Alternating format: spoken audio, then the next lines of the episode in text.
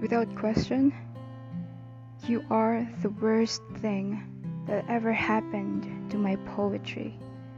And I'm serious. I've heard about writer's block, but this is ridiculous. My poetic fluidity has dried up faster than a woman hitting menopause, to the point where these dry spells got me praying for some inspirational discharge to leak from the folds of gray matter in my brain. And should see what I mean? I've been thinking for far too long with my heart instead of my head, and I think people may be starting to notice that I have got a reputation to uphold men. And no, it's not my time of the month, so don't ask. It's my time of the day, or what used to be, when I could just sit down and write a really gritty, angry poem, one that's just seething with angst. But now I can't. Because I'm just too damn happy. Or should I say sappy? Because I used to watch Face the Nation for international news, then The Daily Show for international hope, turn out great political satire ripe with biting wit and sarcasm, but I can't do it anymore. You know why? Because I don't watch those shows anymore. Because you've got me watching the stars. And I don't mean Brad and Angelina. No, I mean those stars. You've got me watching them.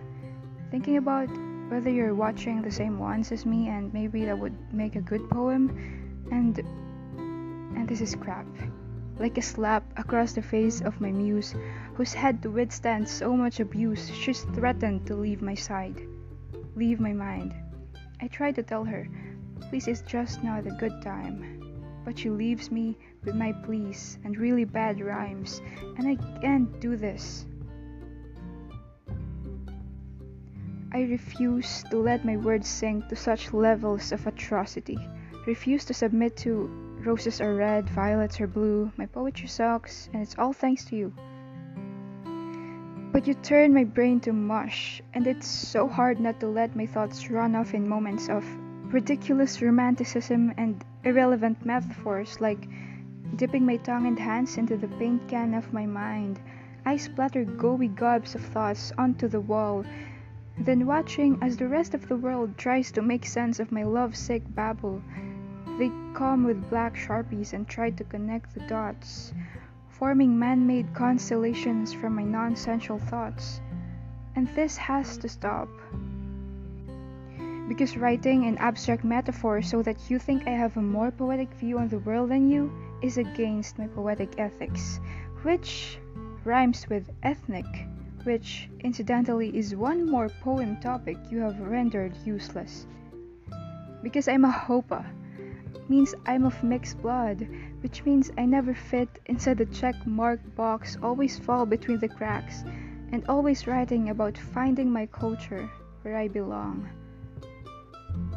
But those poems have fallen to the wayside, as I find I belong up against your chest.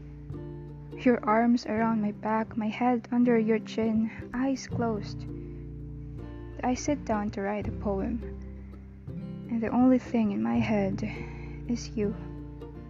And I don't understand why you're the worst thing that ever happened to my poetry.